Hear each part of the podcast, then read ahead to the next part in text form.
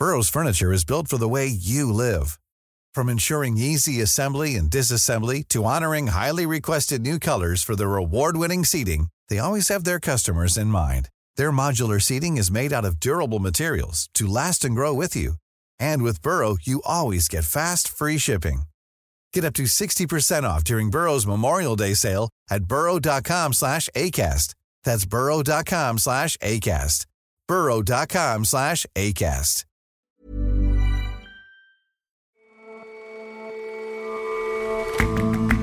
Hello and welcome to The Intelligence from The Economist. Today in London, I'm your host, Jason Palmer.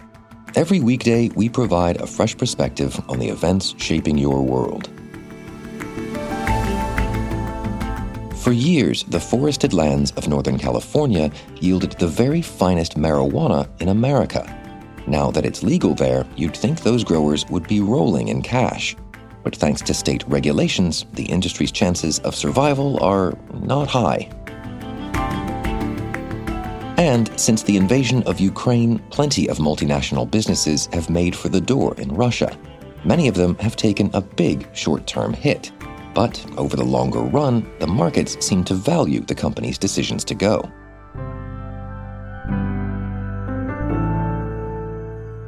First up, though,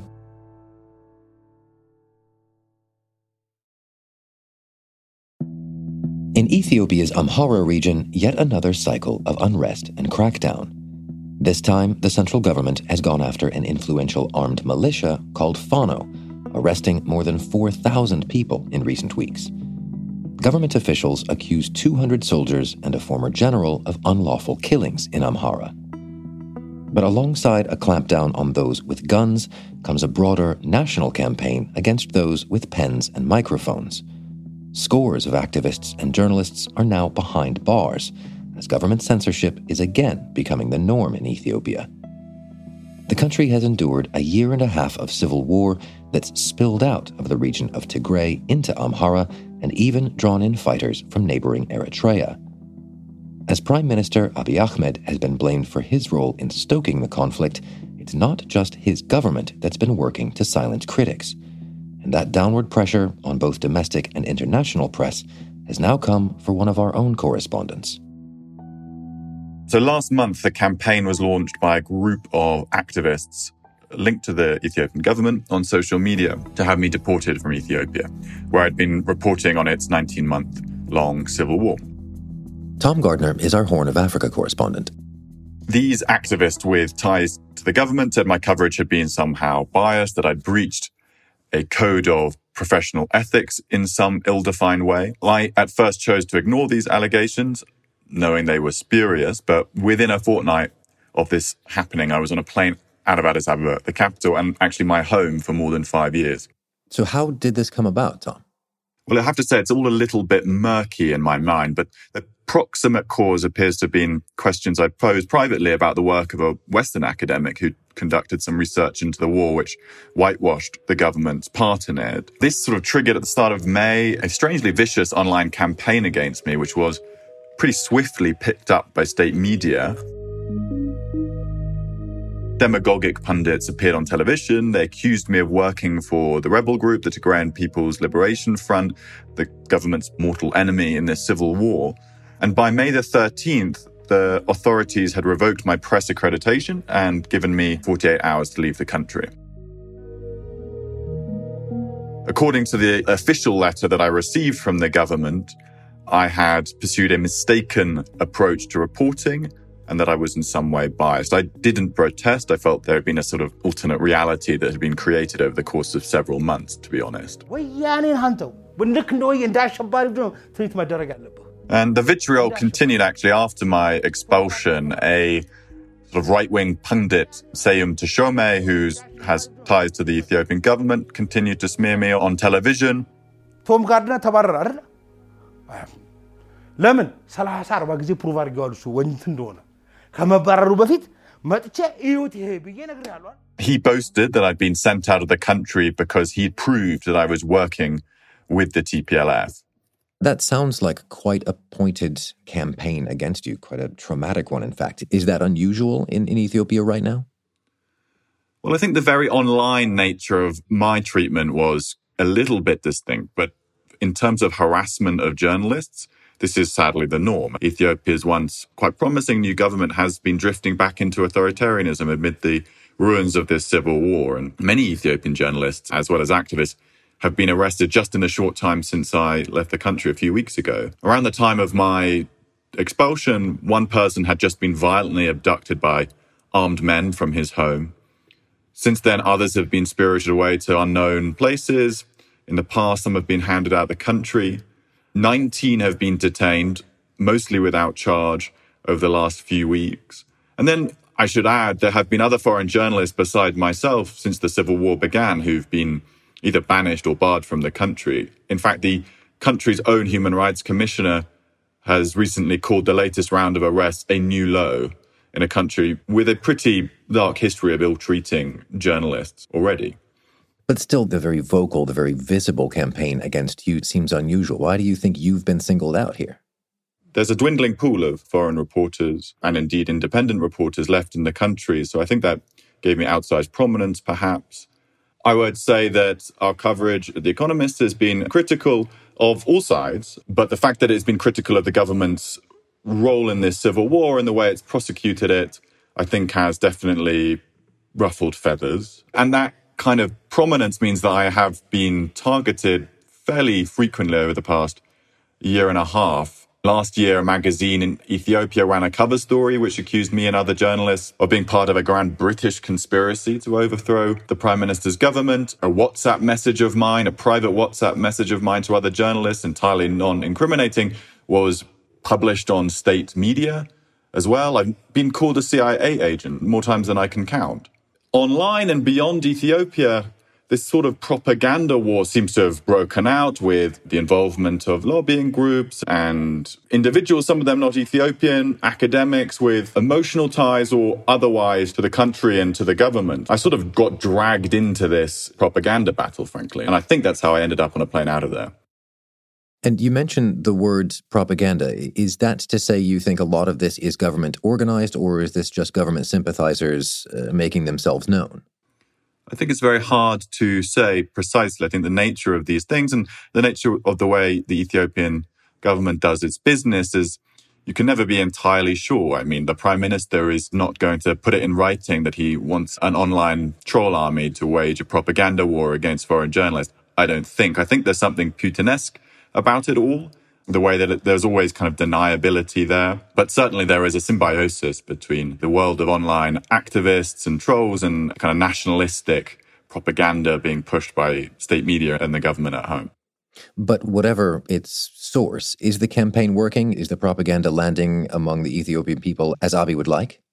Yes, I think so. Uh, I think Ethiopians, as well as some influential outsiders, clearly doubt that any war crimes have been committed at all, save for those by the other side.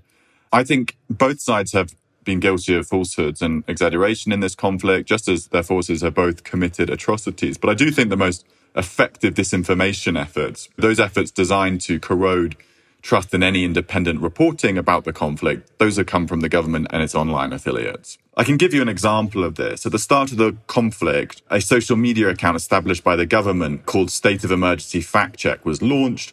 And basically, here was the government denouncing victim testimonies, impugning the motives of journalists who reported them, and essentially chipping away at any sort of trust there might have been among Ethiopians in independent reporting on the conflict. As one Ethiopian journalist told me recently, fake news is whatever the government doesn't like. And so, if the campaign then is broadly working, or at least sowing the confusion that's intended, and uh, independent voices are being silenced, what's to be done? I do believe in an ideal world, Ethiopian reporters would be at the forefront, covering their country's conflicts, shining a light at them. But because of the dangers they face, many choose to maintain a low profile, to self censor, or avoid covering the conflict at all. I know exactly the difference between the risks I faced and those by Ethiopian journalists. I saw my friend being beaten by police last year whilst covering the conflict. I escaped with just a few blows to the head. He feared for his life. I didn't for the most part. This means that the field is left open to media outlets abroad, some who may not appreciate context or nuance, or more troublingly, really, to state propagandists at home. And that's where we're at now. Independent local voices are silenced and foreign ones are increasingly harassed or expelled. And the Ethiopian government's war on information is going to get worse, I think, before it gets better. Tom, thanks very much for your time. Thank you, Jason.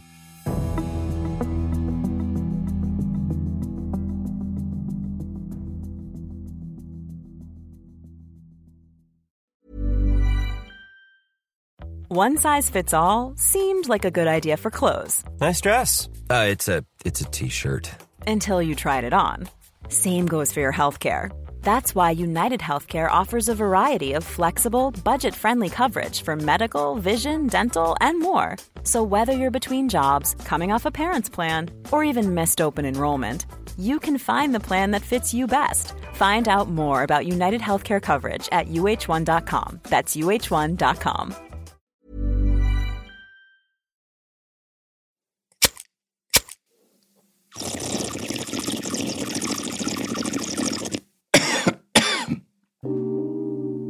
California is the world's largest legal market for marijuana. The state legalized medical use in 1996, and 20 years later, in 2016, made the recreational kind legal too. The cannabis gold rush is on. Legal, medical, and recreational marijuana comes to the Golden State Monday. In the six years since that Proposition 64 was enshrined into law, the market has blossomed. Last year, sales topped $5.2 billion. But local growers aren't seeing as much of that green as they'd like. Held back by taxes and regulations that other states don't have, California's whole joint enterprise is at risk. Humboldt, Mendocino, and Trinity counties make up what is known as the Emerald Triangle, which is a region about the size of Massachusetts that is famous for growing weed. Erin Braun is our Mountain West correspondent. It's really hard to get there. Humboldt County is about four hours north of San Francisco. The roads are winding. You have to drive through redwood forests. But that isolation allowed farmers to grow in relative seclusion when cannabis was still illegal in California. The business was really lucrative for a long time. One farmer I talked to sold a pound of weed in 1990 for $5,800. But since legalization, the industry has been crippled by really high taxes and onerous regulations. You might have thought that opening the market up would bring in more consumers as well and just make things easier. Why has making the market legal made things harder for the people doing it? For a lot of people, when pot was legalized, it was a relief. They were able to tell their families what business they were in, for example. But as more and more growers enter the market, supply surged. And because interstate commerce is banned because weed is not legalized at the federal level, that weed has nowhere to go. So there's this huge supply glut in California. A consultancy in 2017 estimated that the state is only able to consume about 20% of the pot that it produces. And last year was kind of the perfect storm. Prices plummeted to about $400 a pound. Labor was really scarce. And there is a flat cultivation tax that farmers have to pay. And that was raised to $160 a pound to counter inflation. So when you're only making 400 bucks and more than a fourth of that goes to taxes, it's tough to make a profit. The price has recovered a bit since then, but farmers were still telling me that running a profitable legal weed business is basically impossible. And a lot of that actually has to do with the way that weed was legalized back in 2016. And how has that contributed? So in 2016, pot in California was actually legalized via a ballot measure. And the way that proponents got it to pass was to allow local municipalities, cities, and counties to decide themselves whether they would legalize pot. But that meant that in those places that decided against it, which was about two thirds of the state, the black market was still flourishing. And that puts legal growers at a disadvantage because people in the black market aren't paying taxes, aren't doing safety checks, aren't doing all the things that are costing lots of time and money. And so, to make ends meet these days, some farmers in Humboldt County are running cannabis tours where tourists from the Bay Area come sample their weed and visit a bunch of dispensaries and farms. One farmer I talked to wants to have glamping on his farm. And a lot of them have just gone back to the black market because they think it's easier, even if it is scarier to operate that way. By comparing sales figures with drug use surveys, economists estimate that really only about a quarter of the weed sold and consumed in California today is legal. So, is it a question of changing the legal market or perhaps clamping down on the illegal market? There are a couple of ways that the state could address the problems with the legal market. One is to ramp up enforcement on the black market, which does consist of some criminal enterprises that operate in the Emerald Triangle. But there's this legacy from the war on drugs in the 1980s that is really harmful. Johnny Casali, who is a small farmer that I visited up in Humboldt, told me that the heavy handed measures that they used in the 80s bring back really bad memories for him.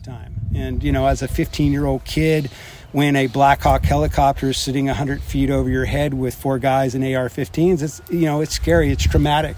Mm-hmm. And the one thing that most of this community has in common is this this trauma that we we're still dealing with today. And so and cracking down on the black market is really unpopular with law enforcement as well.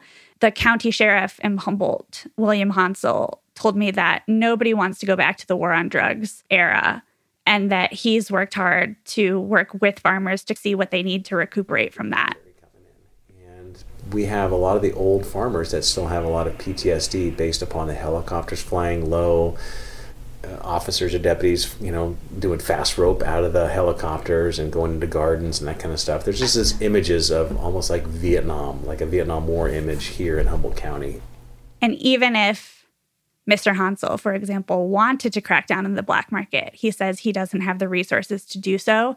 Humboldt County is absolutely huge. And of the 120 deputies that they've got, only four of them are devoted to marijuana. So, if it's unpalatable to deal then with the illegal market, then what can be done with the legal one?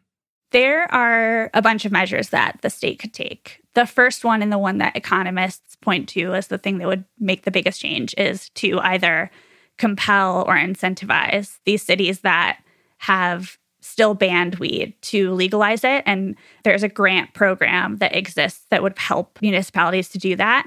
But the thing that farmers mention the most to me that would help them is tax reform. So, getting rid of the cultivation tax, for example, which is what the governor has actually said he would also like to do. And there are a couple of bills in the state legislature floating around that would also address tax reform.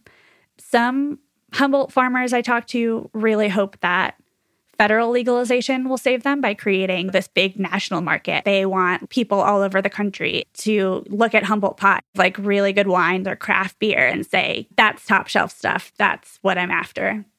And do you think that would work, though? Is that how the market would play out if it were federally legal? I think there's a chance that some of that happens. There's a lot of talk about how to brand Humboldt County, basically, if and when weed is legalized at the federal level. But because interstate commerce has been banned, pot industries have cropped up in states across the nation that don't have the climate to otherwise grow weed. So, for example, in Oklahoma, there is a flourishing weed industry, and all of their pot is grown indoors because of the you know hot, dry climate. But they've made it much easier to set up business than, for example, in California. And so there's this question of if and when weed is legalized, do businesses go to these states where it's easier to do business, even if the legacy industry doesn't exist like it does in California? In the meantime, though, before pot is legalized at the federal level, state regulators have this chance to reform the industry. And if they don't, they might see the $5 billion sector go up in smoke. Erin, thanks very much for joining us. Anytime, Jason.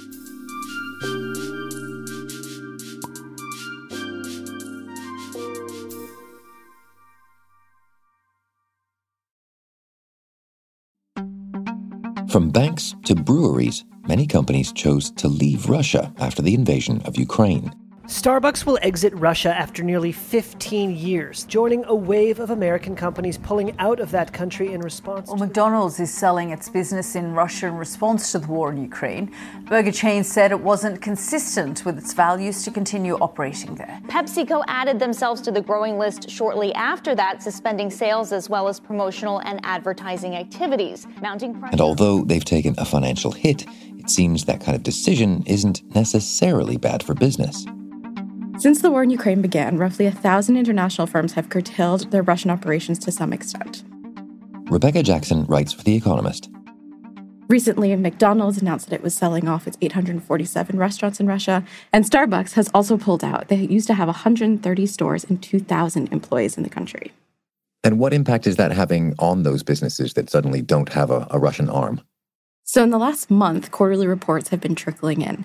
And what these show is that companies really suffered in the first quarter because of these pullouts. McDonald's announced that closing its restaurants in Russia cost the company 127 million just in the first quarter, which ended this past March. Renault, which is a car company, recorded a $175 million write down following suspension of business in Russia. Oil and gas firms that pulled out of Russia gave up even more. After abandoning its 20% share in Russia's Rosneft, BP reported a $24 billion write down. Shell and Exxon also reported great losses. But there might actually be some hope because it turns out that shutting Vladimir Putin is playing out surprisingly well in the stock market. What do you mean by that? So, despite these losses, despite the huge write downs, investors actually tend to prefer companies that pull out of Russia. They seem to be more confident in the long term prospects of firms that are choosing to leave. So, according to an analysis by researchers at the Yale Chief Executive Leadership Institute, the stock market has actually rewarded companies that divested. To what extent? What did they find? So, what the Yale team did is that they took the thousand companies that have pulled out of Russia to some extent and they scored them. The best scores were given to companies that cut ties completely, and the worst scores were given to companies that just continued to operate business as usual. And what they found is that since the day of the Russian invasion, between February 24th and April 19th, on average, the shares of firms that withdrew completely went up by 3.6%, and the shares of companies that continued as usual lost 6.8%. So, what this means is that investors are really rewarding companies that are pulling out, and the companies that have failed to do so are really facing challenges in the stock market. So, in blunt terms, it's just a, a, a good business decision at this stage to pull out of Russia if you're there. So it seems so, but it's sort of hard to tell because, for one thing, this analysis doesn't actually take into account the long term trends, what was happening to the share prices before the Russian invasion. So it could be, for example, that the companies that chose to pull out were just more in tune with their investors, with their consumers, and that they were just overall better companies. But it seems that that probably wasn't the case. And the researchers have some evidence to show that actually it was the invasion itself that caused this decline. So, overall, the findings suggest that the marketplace did place more weight on the reputational effects of doing business with Russia than the economic losses that the companies showed in the first quarter. So, on this, at least, the stock market seems to prefer the moral high ground. Thanks very much for joining us, Rebecca. Thanks so much for having me.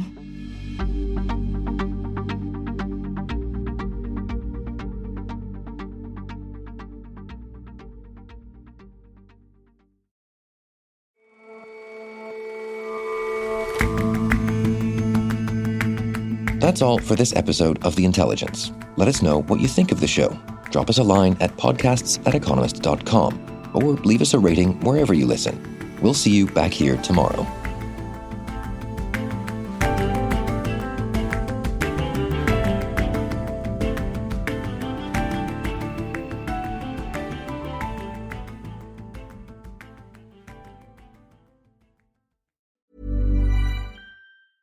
Support for this podcast and the following message come from Corient. Corient provides wealth management services centered around you. They focus on exceeding your expectations and simplifying your life. Corient has been helping high achievers just like you enjoy their lives more fully, preserve their wealth, and provide for the people, causes, and communities they care about. As one of the largest integrated fee only registered investment advisors in the U.S., Corient has deeply experienced teams in 23 strategic locations. Corient has extensive knowledge spanning the full spectrum of planning, investing, lending, and money management disciplines. Leverage Corient's exclusive network of experts to craft custom solutions designed to help you reach your financial goals, no matter how complex they may be. Real wealth requires real solutions. For more information, connect with a wealth advisor today at corient.com. That's C O R I E N T.com. Corient.com.